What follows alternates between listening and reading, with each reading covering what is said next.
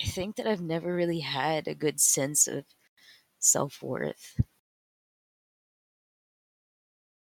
That I've never really, never really believed in myself, like fully, you know?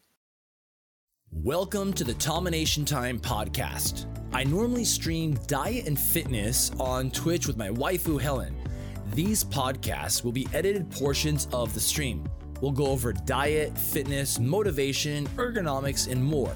Don't forget to follow us on twitch.tv slash Tomination Time and leave your notifications on for when we go live. Welcome. Uh, Zelda, what, what should I call you, by the way? Yeah, Zelda's fine. Okay. Welcome, Zelda. What do you uh, want to talk about today? Um, well, I think this was prompted because, uh, you know, recently gained back all the weight that I lost from, uh, I guess, dieting and working out. Um, was kind of upset about it, demotivated, and I kind of reached out to you and your community. And Forbearance mentioned a book called Intuitive Eating. So I've just been kind of diving into that and thinking that eh, dieting hasn't been working. So maybe I just need to change my relationship with food. How did it feel when you regained the weight? Uh, awful. Can you help me understand uh, awful? Yeah. So, I mean, you know, COVID hit. So that kind of like, you know, put me into like weird state of mind, anxiety, depression. I started to like to eat more. And as I gained weight, um, I don't know, I just felt worse. I felt guilty gaining weight and like, I don't know, like what now you, that I've gained it all back, I can just like feel it. What did you what did you feel guilty about? Uh guilty that I had I guess, you know, broken my diet, my my weight loss. I had like worked so hard to get down to like 127 and then I couldn't stop everything from coming back, so I felt really guilty about failing myself, I guess. That sounds like uh, I get the sense of you almost felt powerless to stop yeah. it. Yeah. Did do you resonate with that? Yeah. It did. It felt like I couldn't do anything. It's like you're you're almost on like on autopilot, and your body is th- this like these actions are happening, and the the weight's coming back, and it's almost hopeless. Does yeah. any of that resonate with you? Uh, yeah, definitely. Uh, it felt hopeless, and it felt like without the structure from like dieting. So, like you know, I tried keto and their rules, and without those rules, like I couldn't I couldn't stop eating or eating correctly, I guess. So it sounds like the structure and rules is really helpful for you. It yeah. Well, it was. It was to get me down to the 127 and it felt good. But I guess what I'm learning now through the intuitive eating book is that the restriction is what causes most people to bounce back after a diet mm-hmm. is that you restrict so much that when you stop the diet, you just binge. Ah, very so good. I very think- good conclusions. But before we get to conclusions, because the conclusions are good, uh, I want to hear more like raw data points about like your experience and, and whatnot. So uh, I'm going to pivot okay. a little bit. And can you tell me what it was like growing up? Uh, yeah. What? What's specifically? Just whatever comes what to mind about, about what what it was like. You know, defining moments, or you know, I shouldn't say defining moments. Just what comes to mind when I ask you, like, what was it like growing up? You know, family, that kind of stuff. Um, it was. Yeah. um, so growing up, I grew up in Houston, Texas, and uh, my family was very religious, Southern Baptist. Um, and there were a lot of rules in the house. There are a lot of rules to abide by. Um, and I don't know, like it's it's good because I had access to a lot of things. Like you know, my my mom definitely wanted me to have anything that I wanted, so I got like you know, food, games, whatever, whenever I wanted it. Uh, but you know, growing up in, in a Southern Baptist household and realizing that I might be gay uh, didn't go too well because that broke the rules, right?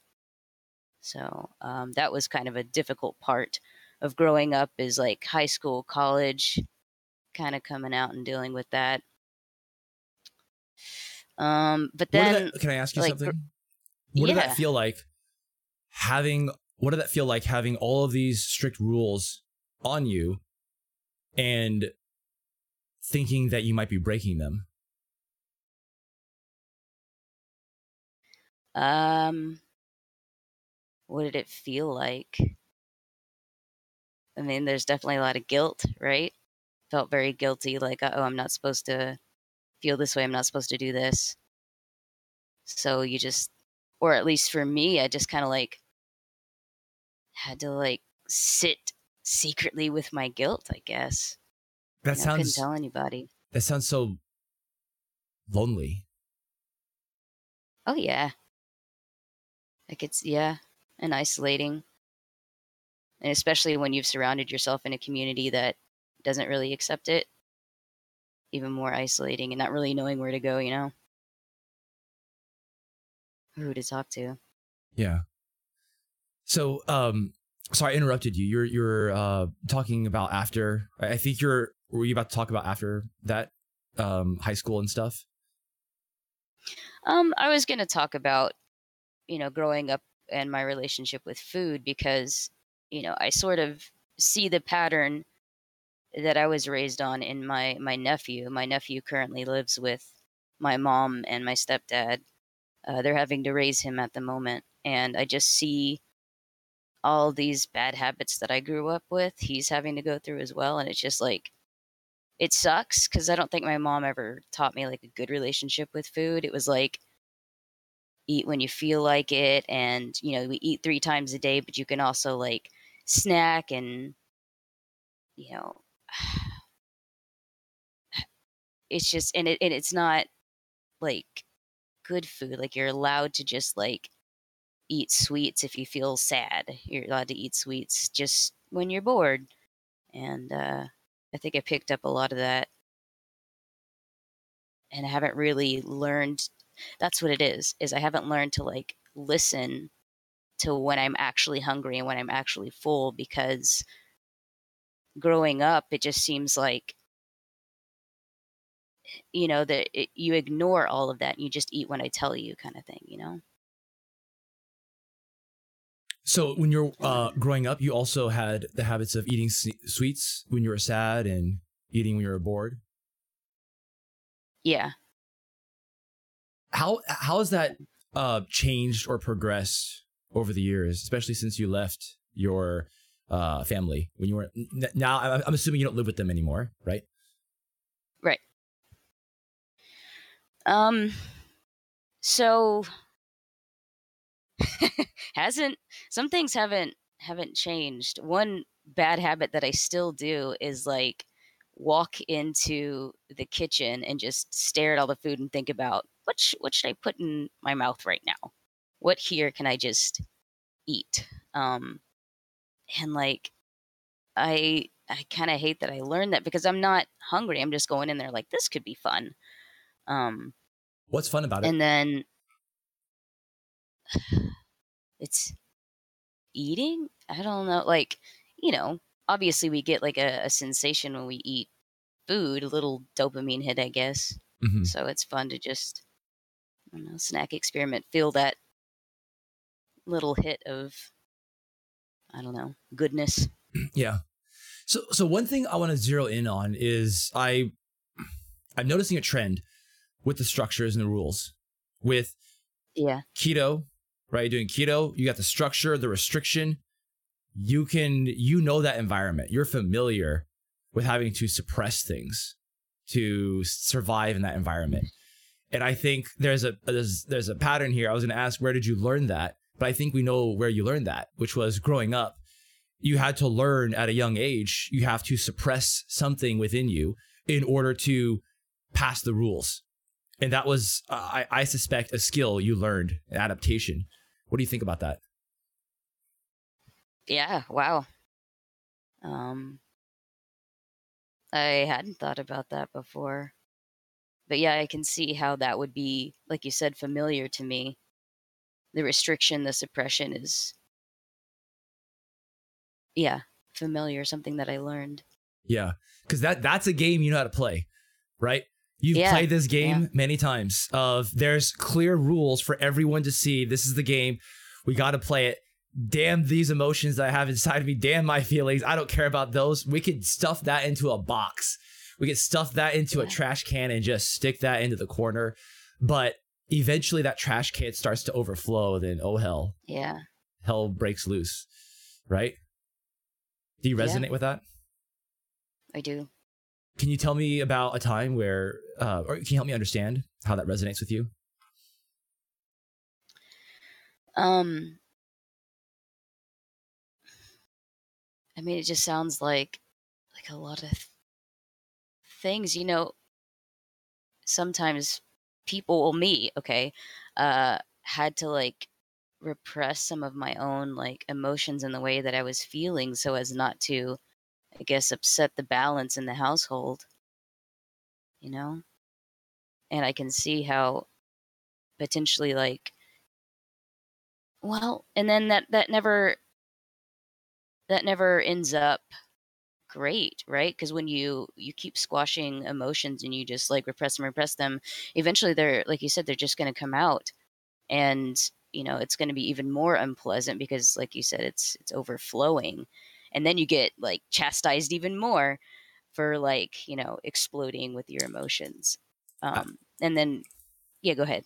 No, no, no, no, please. This, this is actually, I should interrupt. Keep going. okay. I was going to say comparing that to like eating, you know, I mean, everyone tells you, you know, don't don't suppress your emotions. You should feel your feelings like uh and and it makes sense, but you don't really think about that in regards to like eating, I suppose. Um I think I just lost my train of thought. Sorry. But like- it's okay. uh, but yeah, I think that's just what I was going to say is like if you restrict, restrict, restrict, you know, why wouldn't you assume that eventually it's going to come out and like, you know, overflow because you're not really like listening to yourself. You're not feeling your feelings. You're not feeling your hunger. You're just trying to control it. so let me ask you, you, mentioned repressing feelings and do you repress when you're eating? Repress Are you What? repressing anything? when So, so, so, um, it's kind of a weird question. Uh, what I'm hypothesizing, I'm, I'm trying to see is there some sort of connection, anything comes to your mind? Because again, I could be completely wrong and just like, oh, oh, I'm planting ideas in your head. But I'm wondering, is like you grew up in a household where you had to rep- repress, right? Your Yeah. your feelings. I'm wondering if if with these strict diets, doing keto, are you Yeah. repressing anything? Do you feel that feeling of repression there?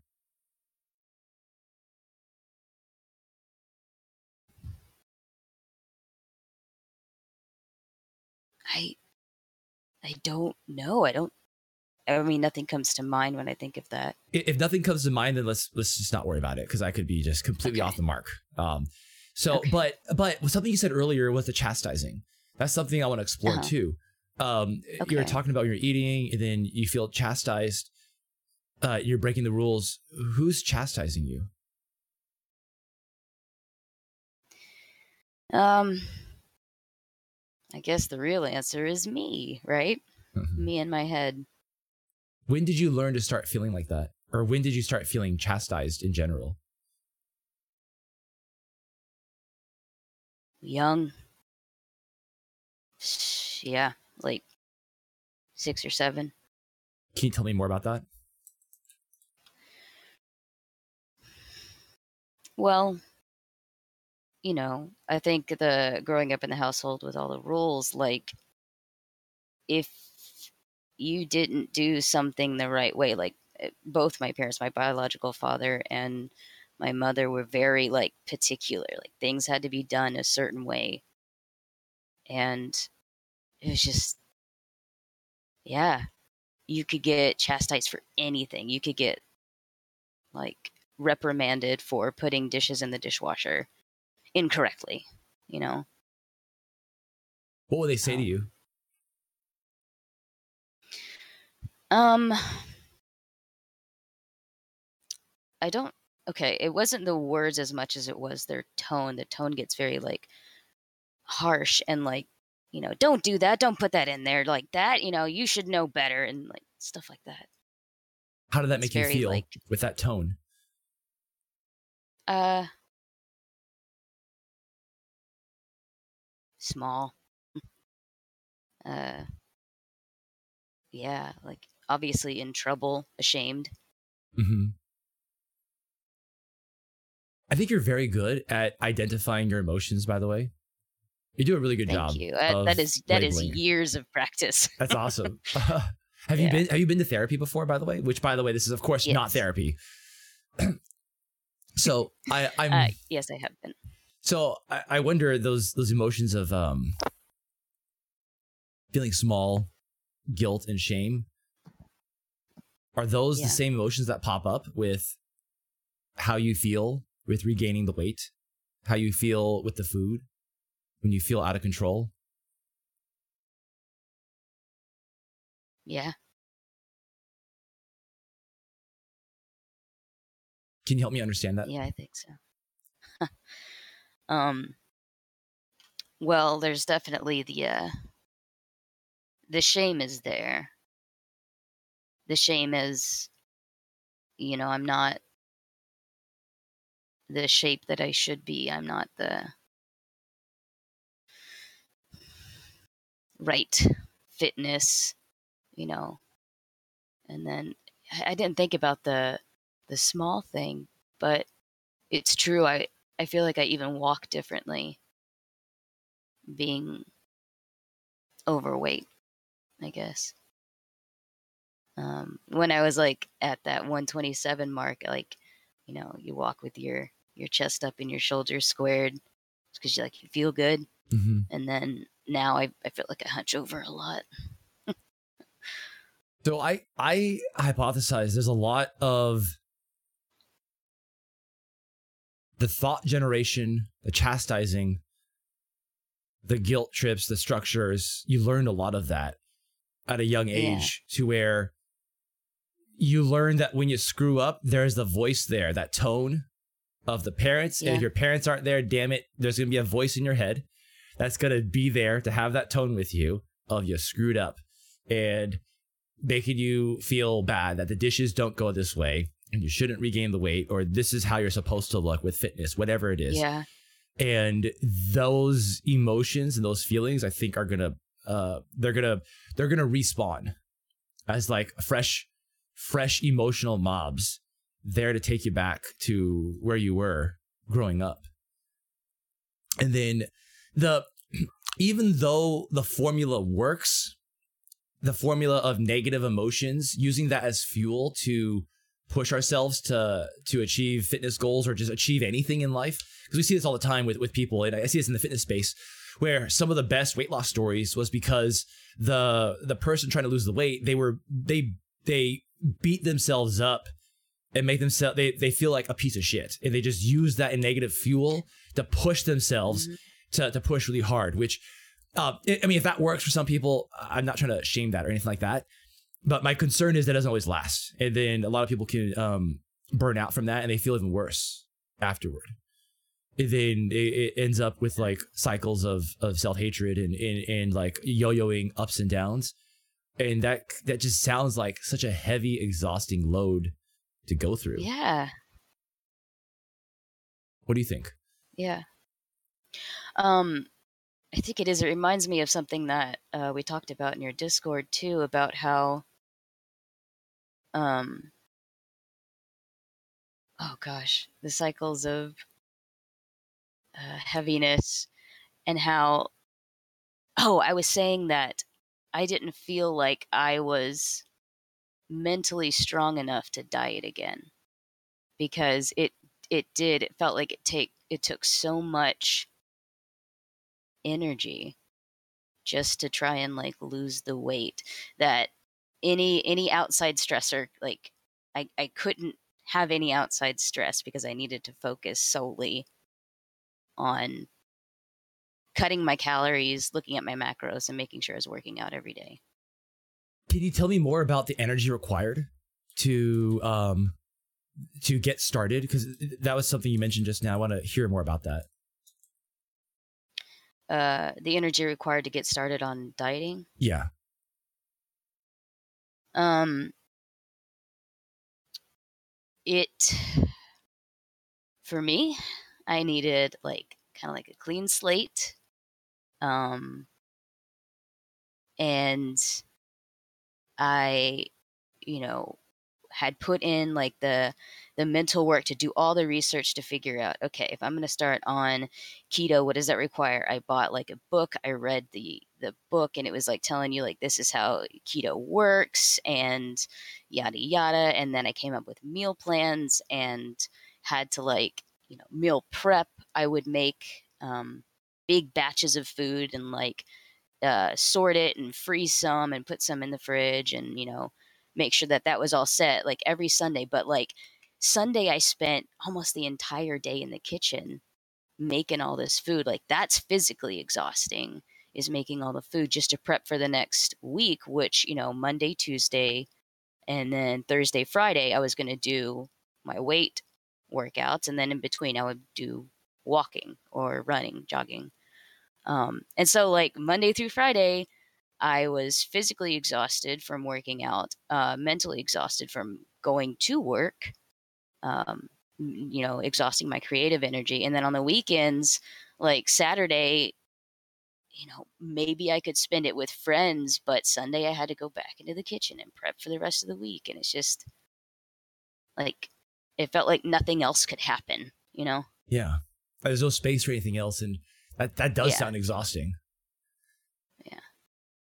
Yeah. So Zelda, I, I I wonder, do you feel like you have to try extra hard to make up for lost time?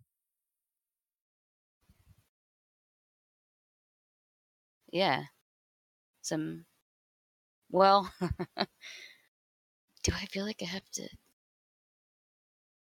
Or there's something Maybe. about you, like there, there's there's let, let me let me change the question, um, Yeah. because maybe I'm being too specific. Do you do you feel like you have to try extra hard for you in particular? Yeah. I mean, so my friends say this about me a lot that if I'm going to do something, I'm going to like put everything I have into it. And like everything I do, I have to like 100% for sure. Can you tell me about other times in life that you had to give it 100 percent?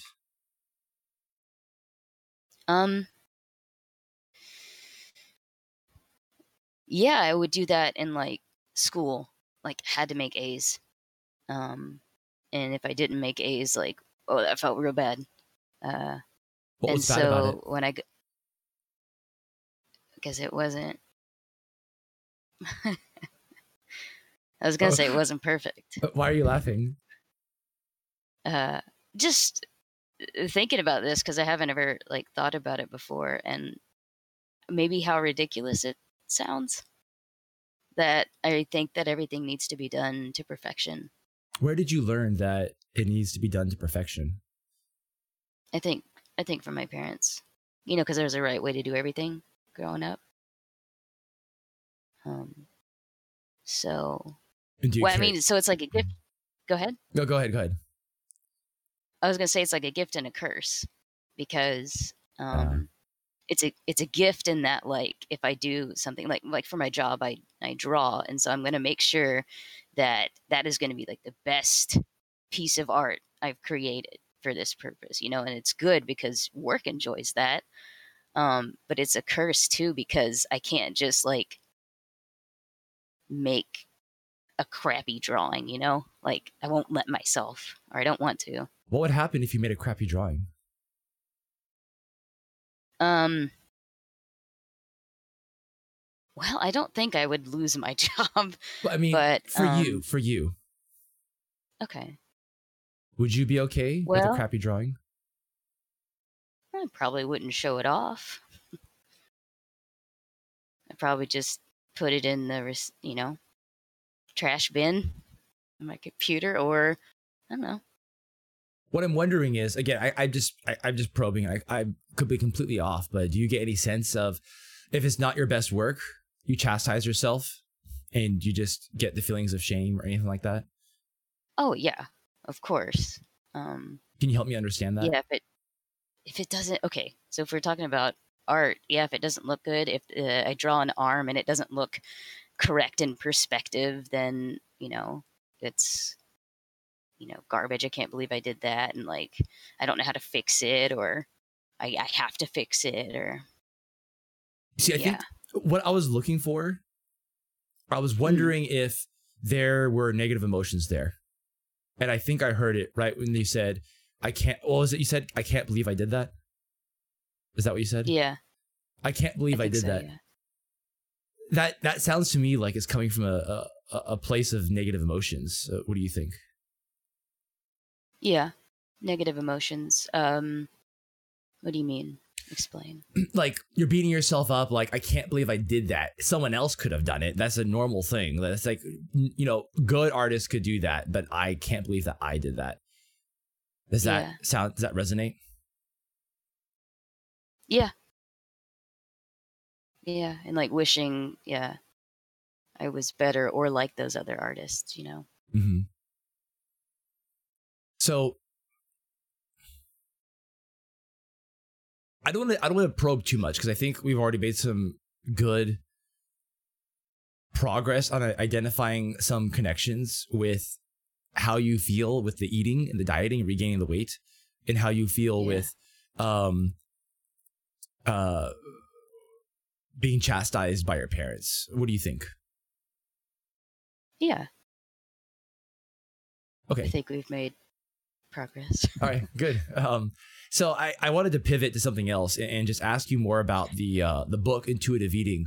So now we can kind of like come up for some air and, and uh breathe some more fun academic discussion type stuff like the uh, intuitive eating book. Uh can you tell us about the book and what you have what some of your takeaways are? Um, yeah, so I'm only like, I'm only at chapter like six, maybe? Five or six. Um, but what I've learned so far is that essentially there's like, it's called like diet cycling, I guess. And that diets just, well, according to this book, diets don't work because they tend to, you know, you put yourself in a very restrictive mode. And then once that restriction is over, people bounce back and sometimes even gain more weight than they had before they started dieting. Um, and the book basically wants you to get back in touch with your body uh, because they were saying that sometimes dieting can separate the body and the mind. So, you know, you your mind is telling you like when to eat, but you're not listening to what your body is saying.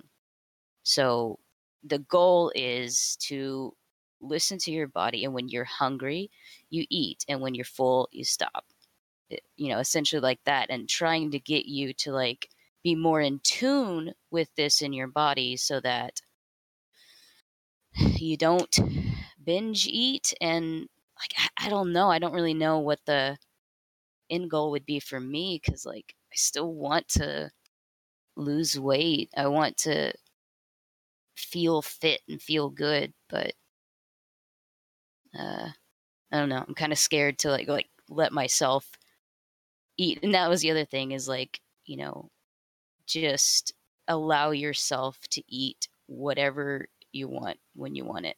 So like if i'm hungry what am i craving?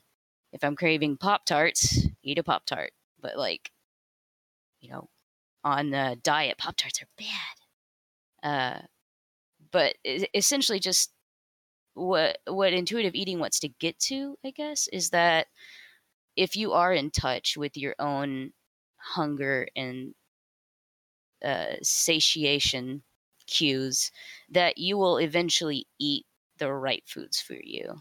That you won't just like eat Pop Tarts all the time, but that you will eat, you will crave salads and you'll crave chicken and you'll crave maybe a cookie. Um, but it's just because your body is asking for those certain nutrients. Yeah. Um, I really like the concept of intuitive eating because even though I talk often about tracking and how really like the yeah. best place I think for almost any beginner to start is to start tracking to look at your food to get the quantity and you know get some numbers behind it because I, I, I agree also with the, the concept that one thing they touch on is about good food versus bad food. I, I rarely label food as good or bad. I usually try to give some sort of context to it where it's like calorie dense. And because I want to lose weight, calorie dense would be bad, a bad choice in terms of it's not very helpful or productive. Um, in terms of just the the raw emotion of good or bad, because then that's that's too black and white. Um, yeah. very rarely, I think food is is that black and white. Um, and so at the same time, you brought up a really good point, which is you want to lose weight, yet at the same time, you don't want to, you want to um, take the training wheels off and intuitively eat, right? Yeah. That sounds like a yeah. tough spot to be in. Um, what, what, what are your thoughts about how to navigate that space?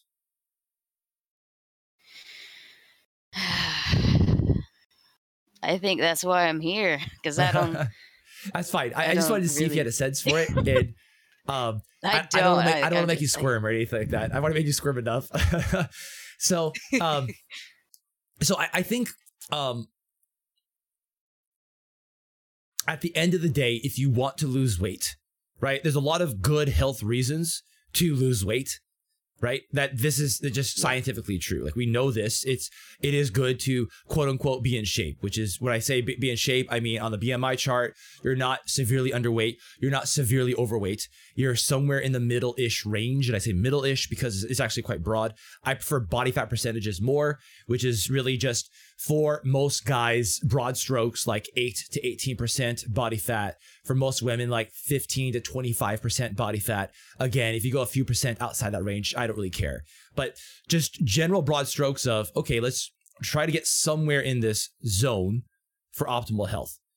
And we need to have a plan that does not lead us to uh, failure and a cycle of negative emotions. Um, because uh, the negative emotions is like a um, what's a a good analogy for this? Do you ever play Magic the Gathering? No, by any no, chance? Of course, I only nerds play that game. Why would I even bring that up? I, I definitely don't play Magic. i mean, I'm nerd. a nerd. What? That's crazy. Why did I say that? But um, you know how like there's certain builds in certain games they have builds where uh, you can do extra damage, but you do damage to yourself. You know what I'm talking about? Like, oh yeah, yeah, yeah. I, oh, wait, in Overwatch, you play Overwatch, right? Wasn't there someone who, do, who does who plays like that? There, ha- uh, I, I, there has to be, right? I don't think so. I don't think there's anybody that does damage to themselves anymore. Okay, um, but I think I mean I, I I'm I'm flailing for an example here, but it's like the negative emotions. Well, but uh, okay. Pokemon, I play Pokemon, so okay. Pokemon have Can that ability where like which ones? Uh, there's like I don't think it's headbutt, but it's like a similar move where the Pokemon will go and like tackle the other one, but there's like a recoil to it. Mm-hmm. Is that what you're talking about? Recoil, yeah, ends yeah. Up damaging them. Is yeah. it struggle? Who? Which Pokemon does that?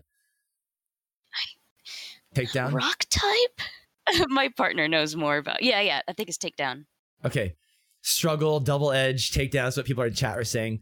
Uh, I'm breaking the okay, rules yeah. over in chat, but that's kind of the same thing. Like it's a self, like negative emotional fuel is like a self-sacrificial thing where you're you're gonna you can get the job done at the cost of dealing damage to yourself. Yeah, and eventually you gotta you gotta deal with the damage afterward.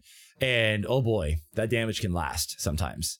Yeah. So, I think with intuitive eating, one of the best um one of the best takeaways from it is to try to get to a place where you're not dealing damage to yourself in order to achieve your goals. to to minimize the long lasting destruction and and also the energy because damn is it freeing when if you can get to a place where you decouple yourself from the goal one let me explain that one issue Yeah. Um, a lot of people have with dieting or really just any goal in life is they attach their identity and self-worth to that goal and that function. I it, it's that sounds like it resonates with you. Can you tell me what you're thinking? Oh yeah.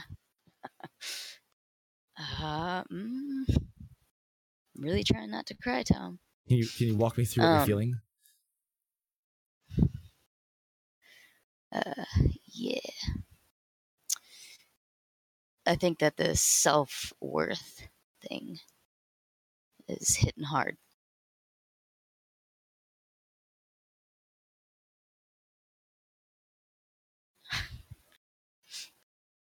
It's okay we can we can sit with it Mm.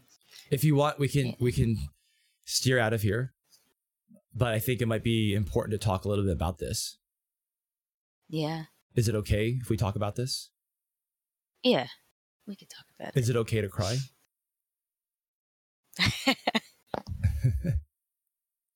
yes, it's okay to cry. you might you might get me too know- i'm starting to actually get a little misty eyed here can It's you okay to me cry, but is it okay to cry on stream? of course can you tell me about uh what your understanding of that is the self-worth in your case like you're tying it to your identity Yeah, I just. I think that I've never really had a good sense of self worth. That I've never really. never really believed in myself. Like, fully, you know?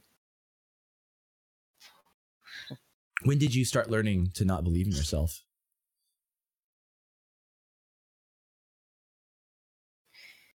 I don't know. Yeah, I mean, early. And maybe that just comes from growing up and having other people kind of tell me how I should feel and who I should be, you know? who do they tell you you should be in who do they tell you or how do they tell you should feel I should be an upstanding member of society. I should be straight and ladylike and, you know, you know, don't have a potty mouth. Women don't have potty mouths.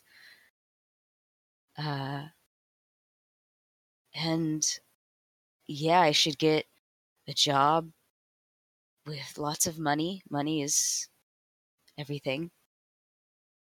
And uh, I should be thin, right?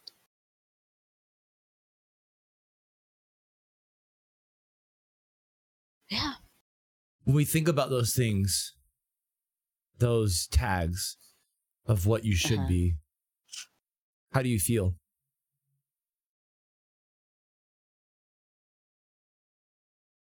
Like I'm none of it. feeling like i'm none of it is not a feeling uh, when I think of those those tags of of who I should be, like I don't. My feeling is just like, mm, that's. I mean, it's not for me. Like that's that's cute, but wrong. Can I think for a second? Y- yes. Take your time.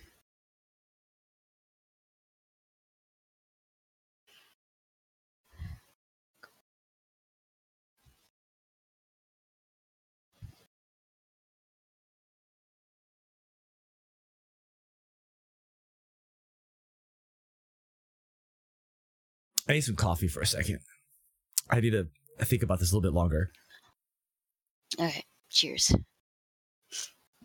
Cheers.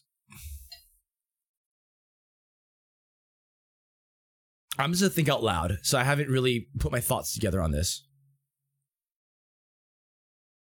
your identity and self worth. I want to explore that more because I think I, w- I want to understand that connection more with your identity and self worth. You learned it at a young age. You were told that you should be ladylike. You should be straight. You should have a uh, don't have a. You should not have a potty mouth. You should be thin. You have all these should, should, shoulds, and you've learned at a young age to basically just not have self worth. Yeah. Do you have self worth now? I think I'm slowly working on it. That. Yeah. I think that I do value myself. I just don't know how to talk to myself about it. I don't know how to tell myself, you know? Let me ask you this. Let's frame it like this. You have a friend, a little Mhm. girl or a little sister, whichever whichever you prefer, who is 6 years old, 8 years old. She thinks she she's not following the rules. She's being told by her parents that she's not ladylike enough, that she should be straight and she's not sure.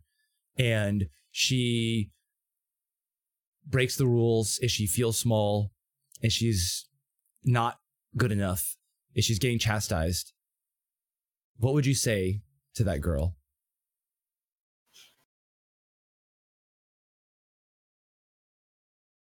Yo, do you want to come live with me?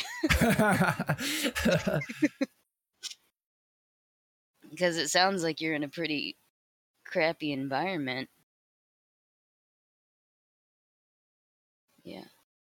And it doesn't have to define you. what should define her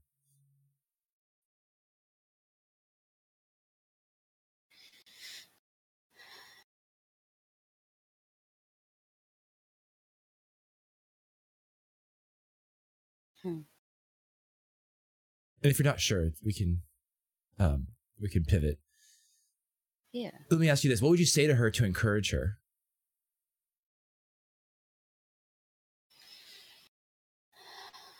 Um,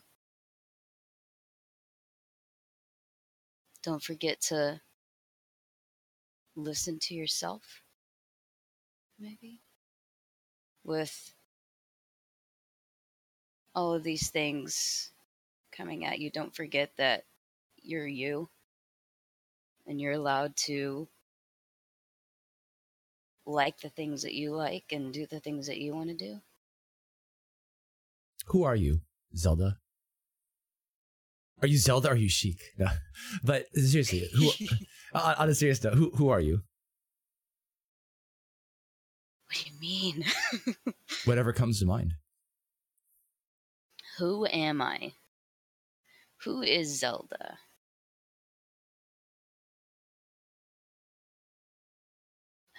Zelda is a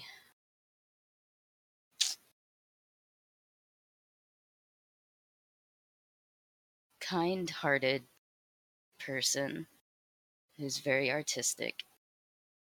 She loves making people laugh and really wants to do her best to be a good person. we talked about self-love and self-worth how to encourage Yeah. yourself i think that might be one of the steps forward Yeah. is to talk to yourself like you're having compassion for your best friend or a little the little girl who needed you back then what do you think about that Yeah. I think that that would be um a great first step because even just saying like nice things about me is like like that felt hard to do. yeah it can be really hard to do especially when you have that thought loop generator in there Yeah. in the back of your mind. That negative self talk. Yep. And um, one thing that I've learned from you know Dr. K because I love his streams, love his content, is how he explains it as. You, you ever play the game Gauntlet back in the day? What was Gauntlet? Gauntlet is this old game that boomers like me have played back when I was younger. I played a game on the 64 called Gauntlet Legends. Is that the Okay, same? yeah, yeah, yeah, yeah. You know how like uh, you know, Gauntlet, basically in Gauntlet, is always like like you're you have mobs and mobs and mobs to fight through, but really the goal is you got to go destroy the portals that are generating all the mobs, right? Right. Because it's just it's like you fight like hell until you finally get to the portal. That's really that's really the boss. You gotta like that's the real problem. Because if you just sit in the corner and you just stand there fighting the mobs, it's a like you're never gonna win because you just cannot win if you just stand there. But you gotta assess the right target, and the right target is you have to notice the thought generator of where these thoughts come from, these negative emotions and the negative self talk. Did it come from your parents when they were chastising you, when they're reprimanding you when you were younger, right? Where do you put these rules and structure on yourself? Is it because you grew up in a family with so much rules and structures that this is the game you know how to play? And that's the only game you were taught and you know how to play. Just play by the rules, don't get caught. And once the rules are gone, then like hell, hell yeah, I'm gonna do whatever the fuck I want now, right? So Yeah. those those are the types of rules uh, those are the types of identifying and noticing these patterns is one of the best ways to defeat these loop patterns. Is to like stare it down in the eye and just stare it down until it's destroyed. That's that's like one of the best weapons. Uh, and notice that it's not a part of you right? The self-worth and identity um I, I think dr k has a good take on this the spirituality stuff. And that's something that's kind of i think unfortunately missing in today's society. And um as a christian i'm i'm a christian too and i don't preach down upon people but if i can just apologize on behalf of christians for uh making people feel down and lacking self-worth for things Yeah. like gender choices identity choices stuff like that um because i think that's just that can cause unfortunately some lasting damage and Yeah. it it, it causes a big drift away from spirituality when I think a lot of humans need some kind of spirituality. I, I- won't touch on it too much today here, but this is something like if you want to, I'm happy to to give you my take on spirituality another time, um, Yeah. and it- we can always do it off stream too. But uh, and ultimately, no, so noticing the the behavior, the pattern, and talking to yourself like you're a friend or a little sister because sometimes when we've learned these patterns, it's so difficult to talk to ourselves like we know we deserve because we've learned we don't deserve it. But when you think of someone else, it's so much easier to talk to them and to put them up rather than ourselves. So, um, I think this combo is going to be huge for you to start making steps towards intuitive eating and improving your, your relationship with- with food. What do you think about that? Yeah. I can see how. Yeah. That could help. Just like having the self worth and would help not obsess so much over the way I should look, I guess. Yeah. So, um, one more thing I wanted to mention was detaching yourself from the outcome. This is something when I heard Dr. K, you know, from Healthy Gamer GG, when, when he mentioned this before to me the first time, I did not understand it. He said, You cannot lose weight. That is not an action or a verb that you can take. And I I didn't quite understand. Like, what are you talking about, bro? Of course I can lose weight. I do this all the time. Like, it's very simple. Yeah. You just reduce calories and you increase activity, blah blah blah.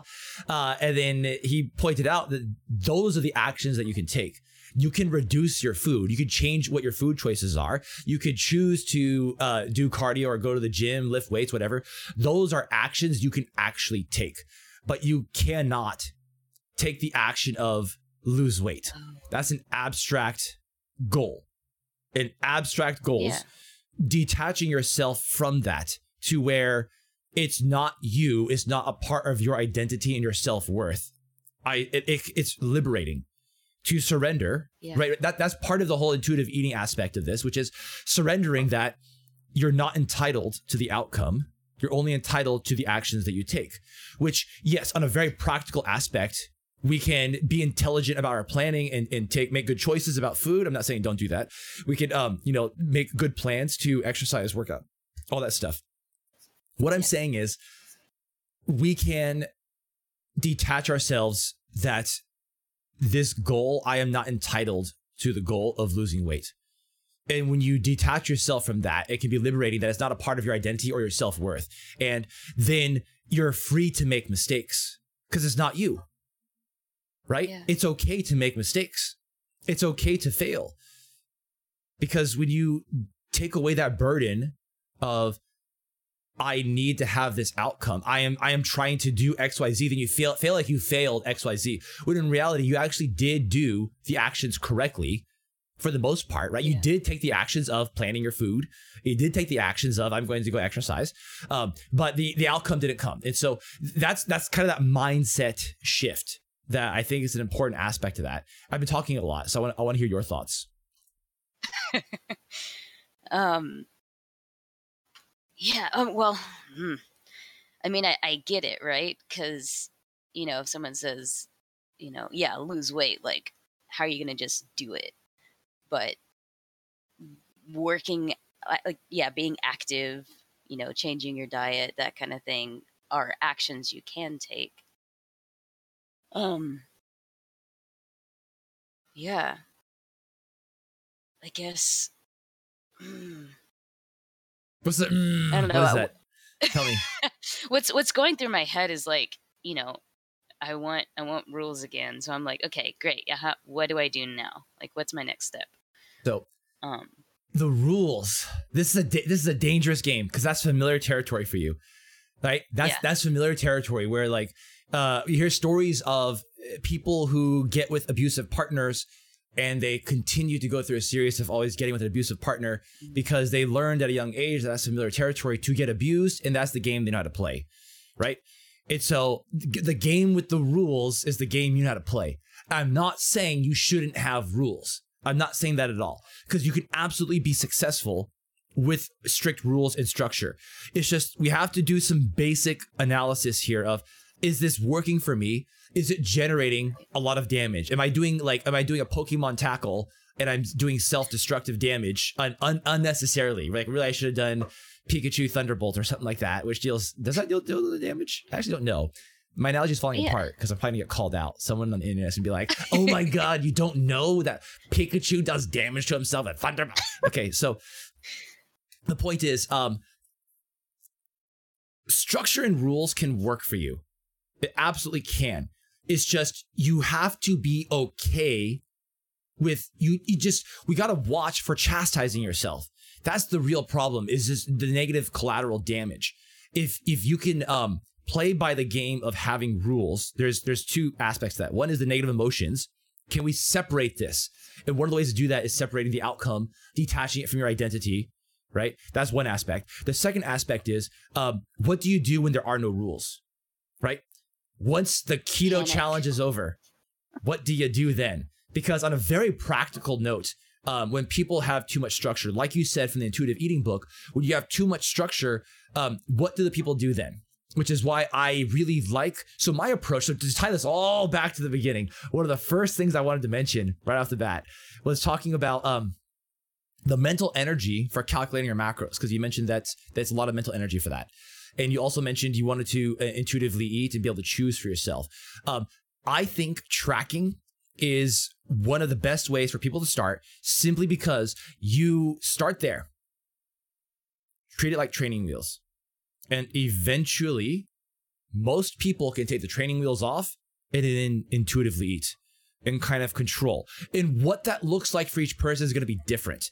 So I'll just I'll speak from my own um, experience, and I'm not saying people should mimic this or copy it exactly because it might look a bit different.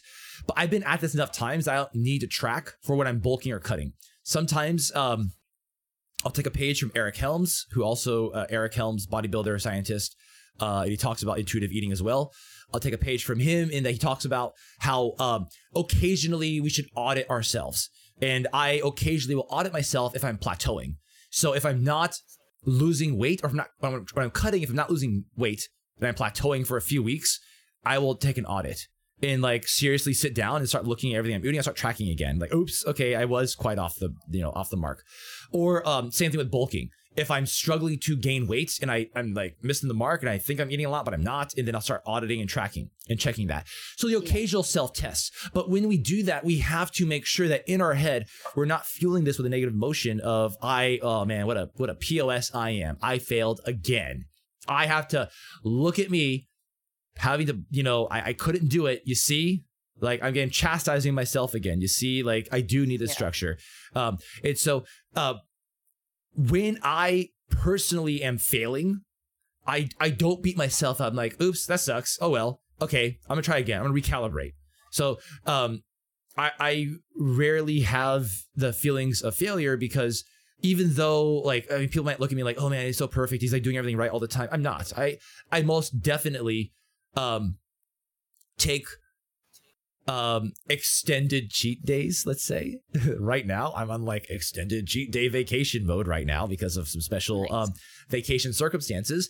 And so i am most definitely not eating am i cutting calories. And that's okay because uh, i know at the end it's going to be okay. I am detached from the outcome. And i do have a you know a very much spiritual belief in everything's going to work out it's gonna it's going to work out and i can back that up with i feel confident that i'm going to be heading the right direction. I, I can i'll recalibrate later and i know what the plan is. So um that is i think an approach for intuitive eating and it can reduce the mental energy for macros and calories uh, is to start taking the training wheels off and see how you're doing uh, with a simple check like the scale. Um, now the scale in itself could also be um, a source of stress. I want to ask you, how do you feel about something like that? How do I feel about checking the scale? Yeah, as like a way to see if you're generally on track or not.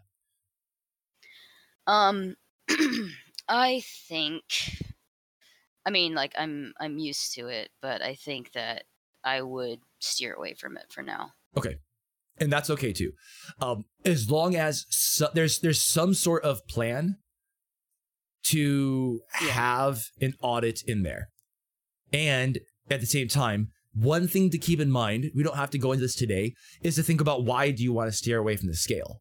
What's what's the emotion there? And I'm just going to hypothesize. Uh, uh, uh, do you have something in mind already? Oh yeah. Um. Well, uh, for for me, because um, when I when I did lose uh, that twenty pounds, um, I was diligently tracking my calories and my macros. I had the MyFitnessPal app and was tracking everything every day. Uh, same with the scale. I'd weigh myself every morning, and I just um, for me right now, it became back then it became a little obsessive and there's a lot Mhm. of like anxiety and worry associated with it so um, i'm wondering if my next step should be just to kind of like take a break from it um, let myself you know figure like do the intuitive eating just like let myself be and breathe for a second before i get back on to tracking so that it doesn't become obsession again Right, right. Completely understandable. One thing to understand as well is um, if I understand needing to take a break. Eventually, though, if the negative feelings and emotions keep coming up, we should explore this either like together or by yourself. It kind of like how we were exploring your, your feelings with the um the chastising and and uh feeling you know the basically the chastising feelings. We're exploring that. You should explore that with the weight as well in the scale because we do need. If your end goal is to uh, lose the weight, we should have some sort of tracking or checking uh, somewhere. okay Um, it's we have to know if we're actually hitting our goals and whether that's and there's a lot of practical ways around this. But one of the issues I think is um, one mistake is and I'm not saying you're doing this, by the way. I'm just gonna hypothetically, some people will be like, okay, the scale is a source of stress, so I'm never gonna use a scale. And I will never use the scale in my life because I'm never opening that door. I am never opening that door, looking at the skeletons in that closet again. And I don't think that's a healthy solution either, because we have to explore why are there skeletons in the closet with the scale. Okay, we don't have to explore right now. That's something to explore right. eventually. If something that's a very um, benign tracking tool, because like the scale doesn't tell you Zelda, like you failed again. Zelda, your self worth is not there. The the scale doesn't say that. We we put that worth on the scale, we do. and we generate the voices in our heads and the thoughts in our head, and and it feels so real. So there's there's a balance to be had there, and I'm just gonna I'll give some practical tips too to help with scale stress. So I'm just gonna talk at you some more with with practical tips, which is hey, you know what? I get scale stress too sometimes when I'm cutting and it, it, it, hits me too. Like when I see the number shoot up when I'm trying to lose weight, it shoots up like two or three pounds. Um, I am completely there with a lot of people where I the first reaction is an immediate physical, emotional, visceral reaction that you cannot control. It's just gonna hit you for like a quarter second, a half second of like, what the hell? What what have I done? You know, the Anakin quote right after he turns to the dark side. What have I done? And so that immediately goes through my mind.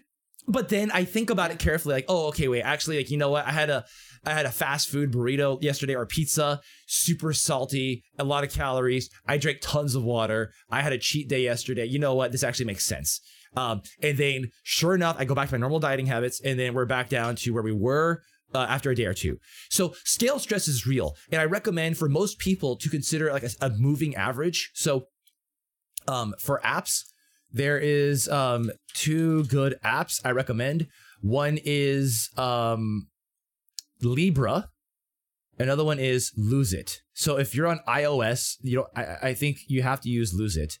If you're on Android, then Libra is the one to use. And the way those work is they they just tell you the moving average number. You you just you weigh yourself daily. Don't think about that number. Just punch it in to the to the app it'll tell you the moving average of the last seven days or 30 days or whatever you set it to. and then that's really the key number to look to look at because the day-to-day fluctuations are huge, especially for females. And Zelda, um, if I may ask, uh, how are your menstrual cycles? They're regular. Like so, like They're roughly every you know four weeks. Yeah. Okay. Twenty every twenty-eight days. Um, do you notice any particular bloating or you know uh, with your cycle or any any regular cycles like that. So in it for for women who have regular cycles and they know they know they definitely feel more bloated or like the the water weight is coming on or they're snacking and craving a little bit more um, it might also be a good idea to instead of doing a seven day moving average do a 30 day moving average okay. a 30 day moving average because week to week right there's going to be massive hormonal fluctuations and water weight fluctuations. Mm-hmm. And so it's not a fair comparison to do um what does my week 1, I just finished my period, week 1 my body weight versus week 3 or week 4 when I'm PMSing and water retention is going up and my hormones are shifting and that can lead easily to um, just a complete shift in water weight yet you have done nothing different with your food. And so week one of month one versus week one of month two is a way more fair comparison. Or week um, three of month one versus week three of month two is a way more fair comparison so to help alleviate some of this mental stress try a 30 day moving average or a bigger average and Okay. When you look at that number on the scale, that number doesn't matter. The number that matters is the moving average. Is that generally staying the same or going down? Right. So that's that's that's one of my practical tips for all that. Because I think we've we've kind of like we're, we're done with like the emotional like uh, discussion, all that stuff. I think we made some you know we had some great discussions there, and I'm just gonna talk at you with a lot of practical tips. Okay. Um, so I think all of that stuff will help with the mental battle, help reduce how much stamina you need to fight the day to day battle. Because I'm not gonna lie, it's not like when I'm cutting, I feel like I'm at a pretty good mental pl- place. But dude, it still takes mental energy, right? But oh, yeah. it still takes effort, and the goal is to basically reduce the debuffs on you that makes it so much harder to fight this fight so that you have more stamina to fight the fight. You know, like let's let's try to put this on as easy mode as possible because I'm a filthy casual and I like easy mode. And so I think it's fine to try to to fight, you know, the dieting aspect on easy mode. Um, the other thing I was gonna say is uh, on top of the intuitive eating book that you're reading, I, I think another good resource is Stephan Guyenet. Um, it's so hard to spell his name. I'm gonna type it out in chat. It's Stephan S T E P H A N. G U Y E N E T. He is an obesity research researcher. I really like his take on um, the palatability of food and the resource cost associated with the food. Basically, pointing to hunter gatherer societies, how we talk about um, they there always has to be the, the resource cost of energy to the, the energy that they expend to go get the food cannot exceed what the the energy is they get out of that food. Basically, if they're burning too much energy to go hunt an animal or, or to go forage for food and to get back to their home, that's just it's a negative it's a net loss. They're going to starve to death and die, right? And so we see that a lot with our own food choices, where um, m- my favorite junk. What's one of your favorite junk foods? Junk foods. Yeah. Oreos. Oreos. There we go. So Oreos. It, pre-pandemic, did you have uh, an? Did you work in an office? Yes. Okay, so in the office, imagine this. Let's take two extreme examples to, to illustrate the resource cost. Oreos. Imagine that from your desk, for from your desk to go to the bathroom, you would have to walk through the break room, and there in the break room is it's a Friday, and they put out a big old platter of Oreos, and it's free. No one's there to see it. And every time you walk to the bathroom, it's there staring at you in the face. And man, that's so tempting. It's zero cost. It's free. You don't, you barely, it's not out of your way. And it's no one's there to like judge you for taking it. And you know what? They're to throw it away, right? There's that, they're to throw it away at the end of the day. Why not take some? Why not take 10? And so that happens to me with donuts too, man. Donuts is my, my go to.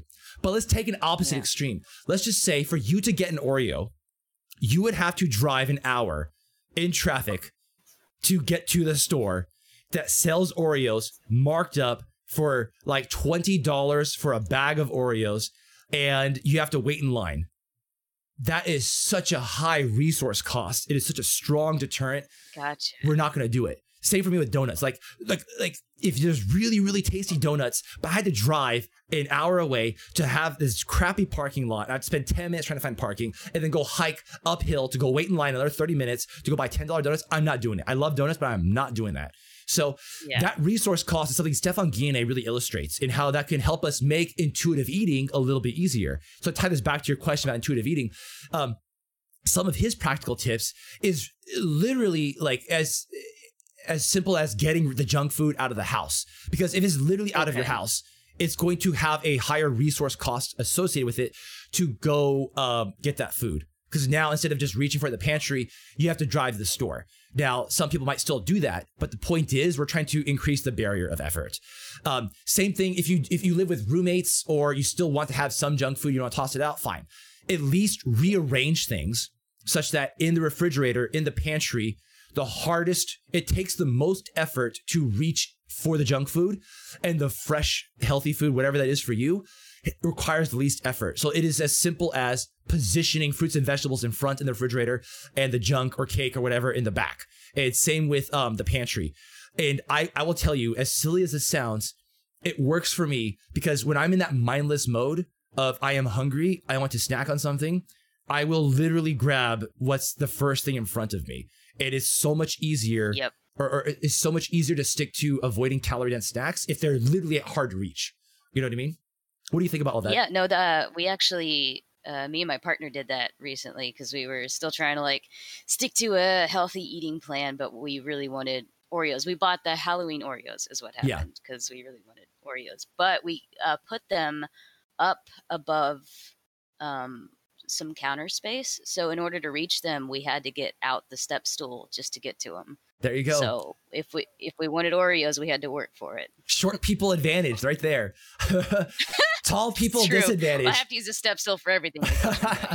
Because for me, like I can just reach right. I have to. My wife Helen, she's like five three, and um, I have to like I have to grab stuff for her, but it's funny because it actually works to her advantage also if I put stuff out of reach for her because I'm helping Yeah. her. That's what I tell myself anyway. So Nice. anyway, so we talked about a lot. Um, Zelda, do, you, do you have any questions about anything? Is there anything you, you want to comment on?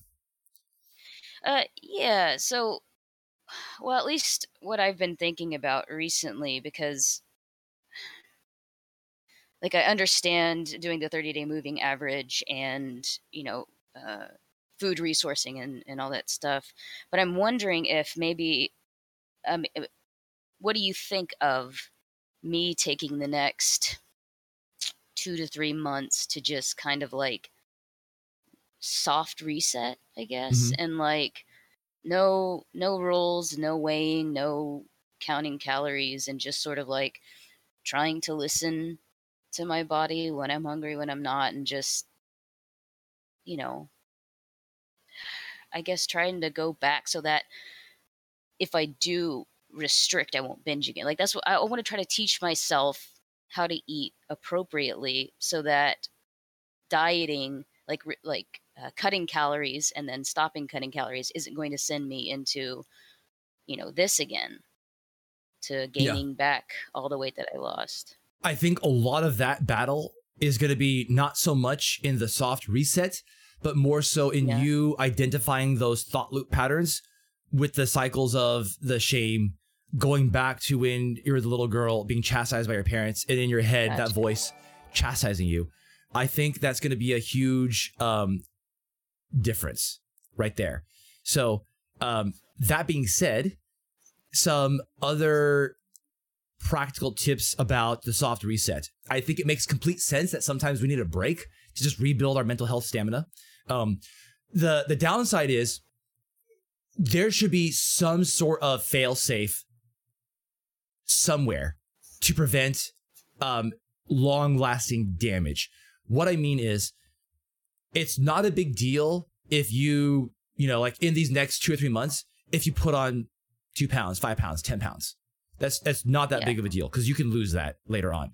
Um, it is a big deal if you put on 100 pounds because medically speaking, that is there is some longer lasting damage, and we're kind of making the uphill slope that we're going to go on even steeper. So Yeah. we got to find a balance to where we we we have some sort of fail safe, but um, it, it's tricky, right? Because we want to give you a mental health reset, but we also don't want to um completely like create a lot more damage. Um, I'm hearing some some uh donations actually for the mental for the uh, healthy uh, gamer fund. Thank you for that. My my alerts are scuffed right now um because we're doing a healthy gamer fundraiser uh for mental health stuff. I'll talk more about that more about that after the interview is over. But thank you for the donations. Um, and I, I I was gonna say, uh, what do you think about that? Like, what do, what do you think about finding that balance?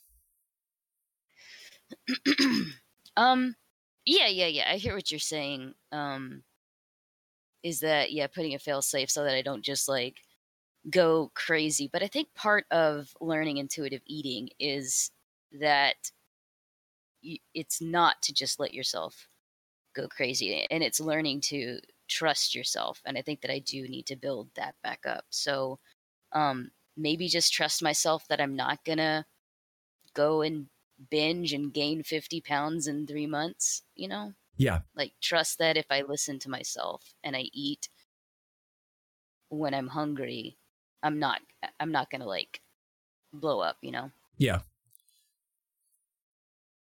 I least don't. that's that's my thought that's my goal Yes, yes. Ultimately, I think that is a good goal. Um, I, I'm trying to navigate the space of if and how there should be some sort of um self-checking of okay, this is not working. Let's pump the brakes. Uh, and I, I don't have a good answer for that. This is something that maybe you're you're gonna have to reflect on in terms of how do we know that this is starting to not work and we're starting to lose control again? I don't know if that's going to be just noticing uh, bad patterns and the, the, the negative self talk starting again. I don't know if that's going to be just um, doing, uh, trying out some sort of like weigh yourself once a month type of thing and give yourself an acceptable goal of like as long as I'm within 20% of my original body weight. Like I did not gain more than 20%. You know, that that's acceptable yeah. as not a failure. Right? Because one of the goals is to try to detach yourself from the outcome of labeling yourself as a failure of like pass fail and all that stuff. And so um, this is kind of counterintuitive to that because we are like labeling this as failure, but we're creating such a large buffer zone that yes. um, that there's so much wiggle room here that uh, you have enough grace to to be kind to yourself. That you know you gain five percent and that's okay. You gain ten percent, that's okay. You can deal with that.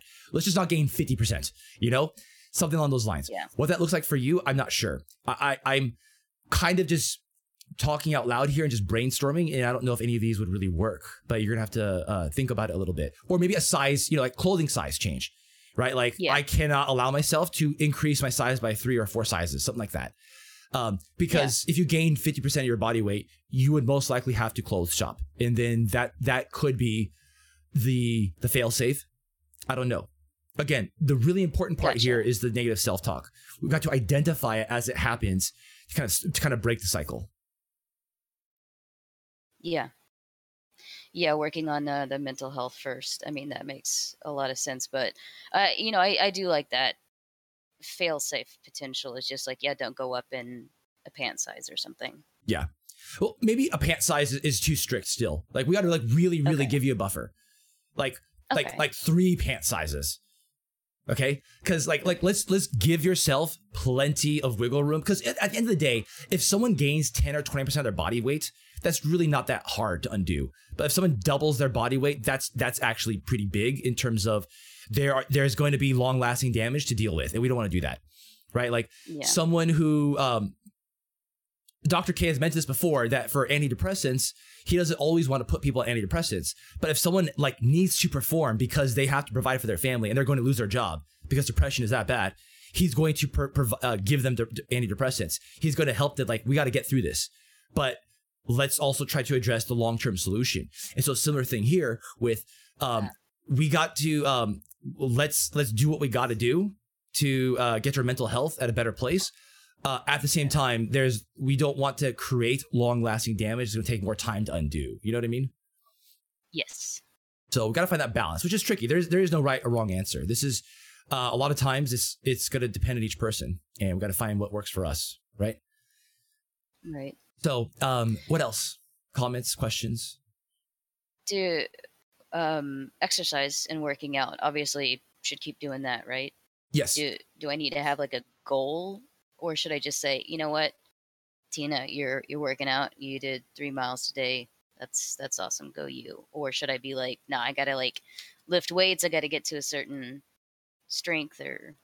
The real, I think the real ultimate goal here is for you yeah. to be able to plan and create strategies. It's okay to intellectually think about this and rationalize out a plan as long as it's not fueled by negative emotions of looking at yourself in the mirror and like I hate myself, I hate how I look, and like I, that's the fuel that's driving these plans.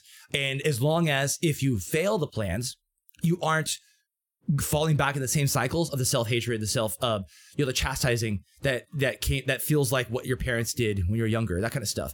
That is really the goal because um, I, I don't like the idea of we should just like you know like fly blind. Um, some people can intuitively okay. do that.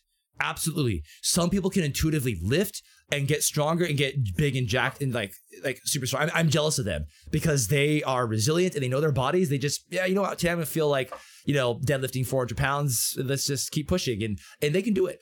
Not everyone can do that. I can't do it. I have to think about it and I have to strategize about it. But um, and that's okay as long as we aren't surrounded by negative emotions with it. So to answer your question very practically about should I plan things out? You should plan things out perhaps baby steps, perhaps not. I am not sure, but plan things out in a way that does not result in this stuff. It's not it's not okay. fueled by the negative emotions. So if you can, uh, if you have to go baby steps because you need like a mental break and reset, and just set goals of like, you know what, let's just do any kind of physical activity today. The micro steps, that's okay too. Um, if you feel like you're at a place where you can just jump straight back into um, pushing hard, then yeah, like you can just go for it. If you if you have a plan that you did before, you liked it, you enjoyed it, and you, yeah. you're not gonna have this negative self talk on it, then by all means go back into it. Okay. What are your thoughts? Yeah. uh, I like that, and there is a, a, workout plan that I do like. It you know makes me happy. Uh, obviously not in the moment because it's very stressful, but uh, afterwards I always feel great, and my partner is working out with me, which makes it even better. Um, so I like doing that. It's just uh, what's going through my mind now is I keep thinking about like the what the intuitive eating book is saying versus like yeah, it feels like there's like this weird is it juxtaposition? Like the intuitive eating is like, you know, yeah, be loose, be free, like just feel your feelings and feel what your body is saying and then like in order to actually lose weight, you kind of have to like be a little more strict about it. Right. Um I think so it's just like yeah, where's the balance? I guess one of the takeaways from a lot of books and just a lot of media in general, a lot of times they'll take a position and it sounds so amplified that this is the one true way. And maybe maybe yeah. they're saying that, maybe they're not. I actually don't know. Um, I only know the general concepts that book outlines. And my understanding of that book is more about how to have a weight neutral relationship and kind of reset the negative emotions with it. And then to use okay um, by freeing yourself the negative emotions, you freed yourself from all these debuffs. And then imagine how much stronger you're going to be now when you go and you make strategies. Um, because, like you said, there's balance. And there's, yeah. you, you got you're to have to balance that and just keep that in mind when you're reading it that perhaps I don't know if they mention this in the book at all because again I'm very ignorant about the book, but there could be um, they may have subtly mentioned it in the intro that maybe this is just about a weight neutral strategy and this is just is more about the emotions tied to the food as opposed to someone trying to um, lose weight or regain weight stuff like that so um, what is weight neutral? weight neutral is just i can take off the training wheels and not have to restrict myself in any way and not i, I can eat on autopilot mm. and um, not gain weight or lose weight. Yeah. And the next step on top of that, I would say that the next iteration of that is to autopilot and still be able to lose weight or gain weight as a controlled, like, this is something I want to do and it's not controlling me. There's no negative emotions of attacking me. So, for example, like, I can yeah. intuitively eat weight neutral because um, I, I, I mean I know how to listen to my body for all these things. So let me just give some practical stuff from like the the, the bodybuilding side of weight neutral in, intuitive eating. Um, I know that right after a cut, I'm going to be extra hungry, and if I want to be weight neutral, I have to use extra mental attention to pay attention to my hunger cues and realize that perhaps I'm not that hungry. And I use certain strategies of like, okay, I'm feeling hungry now. Let me just drink a um, flavored carbonated water. Like I, I like LaCroix, Kirkland sparkling yeah. water, zero calories. It kind of fills you up. It kind of triggers the mechanoceptors in the receptors in the um, stomach, which just tells you you're full. Kind of because it puts pressure in there, and some that pressure, it one it buys me time, and two it lets me think a little bit longer about okay, am I actually hungry? How hungry am I really? and I think about like, okay, how much do I need to eat to actually feel hungry? It, one of my favorite tips for just intuitively eating is to um, how to learn.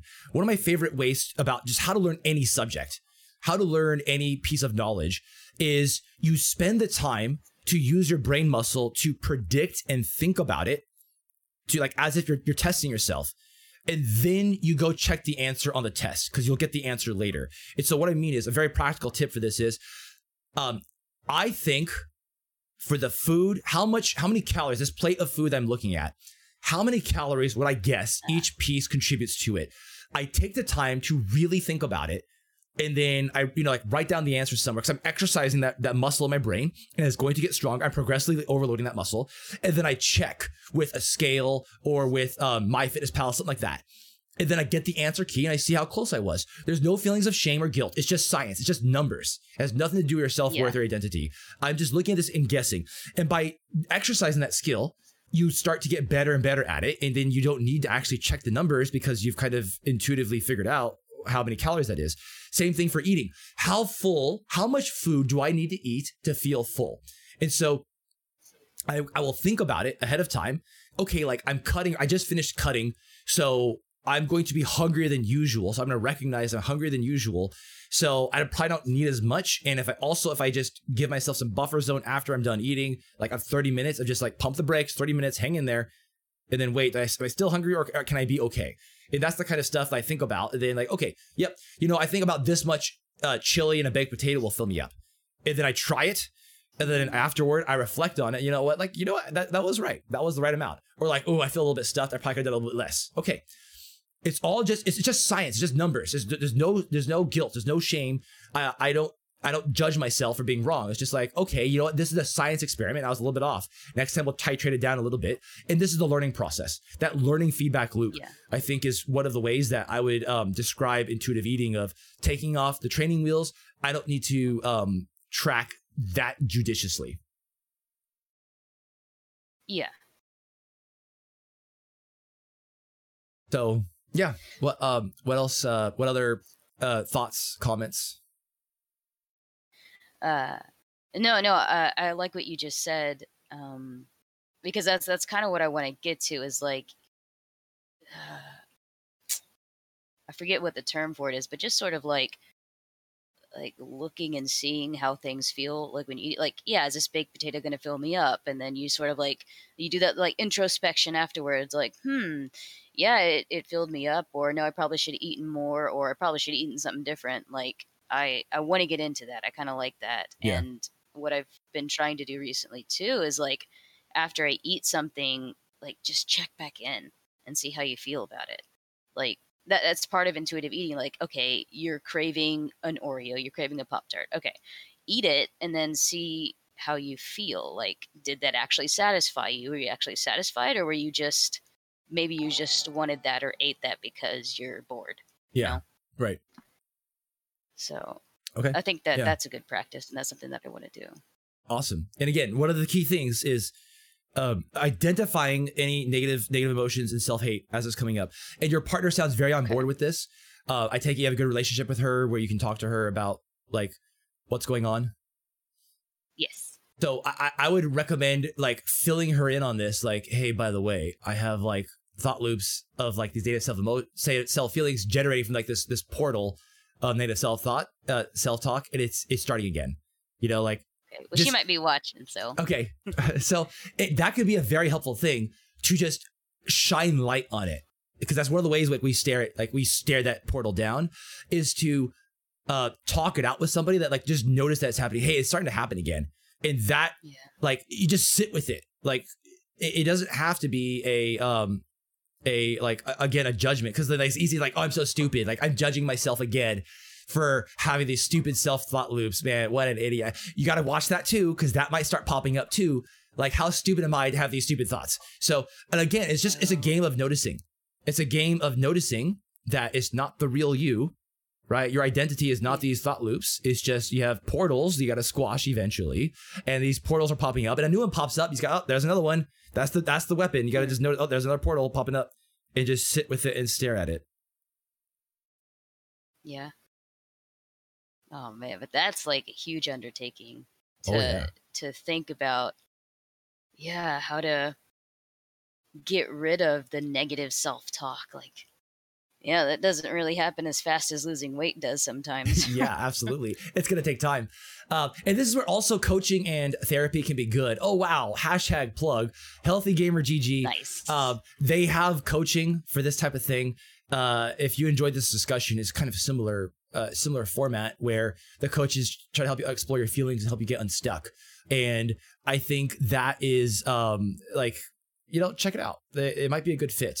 Uh, that and also yeah, therapy open. There you okay. go. Awesome. so, um, uh, Zelda, what else? Uh, any other? Do you have any other questions or thoughts? No, I guess. No, you got any questions for me? Chat, have any questions?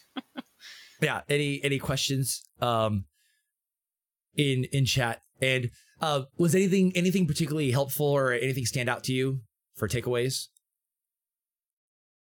Um. Yeah, I, I mean, like we kind of pointed out that I like rules to follow, and you know, part of me was coming here to think, all right, we're gonna come up with the plan, we're gonna have the set of rules, but I think that what I've learned is, you know, hey, we just got to tackle the negative emotions. We got to tackle like you said, the portal that is just spewing out a lot of this stuff that keeps redirecting you away from being whole, I guess, right? Um, and that is a bit more untangible than just eat this, lift that. It's more like, hey, don't be sad no more. And then, yeah, it's not really an easy thing to do. Yeah, you know what's funny? Uh, a lot of the bros are like, bro, just eat less and move more. Uh, yeah, I, I would I would wager a guess that a lot of them are on autopilot intuitive eating, and they probably aren't weighed down with a lot of negative emotions. Don't get me wrong. I'm sure some of them are fueling themselves with negative self self hate too, but some of them um, I have met and they I don't think they're fueled by or they're not weighed down with that, and so they forget how easy life can be when you're not weighed down constantly and you're not wearing like a 50 pound vest everywhere you go. So um, that's I think something that that's something that gets missed a lot for the mental health aspect when it comes to uh, yeah to fitness and carrying these out. Because I could I you you've been at my channel on, uh, on Twitch so much that you know you know, okay, to lose weight, reduce calories, increase activity. We talked about all these basic strategies, tips, and tools, but that's not what you need right now. What you need right now is we gotta we gotta unburden you so that you're free to tackle these problems and not not be as uh, debuffed, if you will. So, um, anyway, I don't think there's any questions in chat. It's a lot of admiration, a lot of hearts. So, um, I think this is uh pretty much it. Uh, Zelda, thank you for coming on. Is there anything we can plug? Any anywhere people can find you for anything? If you you don't have to, you don't you can just you don't have to plug anything if you don't want to. Um, I was gonna plug one thing. Uh, me and my partner are playing through Resident Evil 8 right now. So if anybody wants to check that out, we'll probably Which channel? What is tonight. it? Give it to me. Zelda Dashik. Is that it? no, no, no. Uh, it's on her channel. So Sci-Fi Chick 16. Okay, Sci-Fi Chick 16. Doing a shout out. Go check them out. Um, do Resident Evil, twitch.tv slash sci-fi chick 16 if you want to see if can they they can find you there, I'm assuming, right? Okay. Sounds good. So, all right. That's pretty much it. So, Zelda, thank you so much for coming on. It was a lot of fun. Thank you. Thanks for having me. If this podcast earned it, please consider leaving a review on iTunes. We're new to the podcast space and we will be reading all the feedback. Also, if you like the content, follow us on twitch.tv slash Time and keep notifications on for when we go live. Feed your brain, feed your body, and we'll see you next time.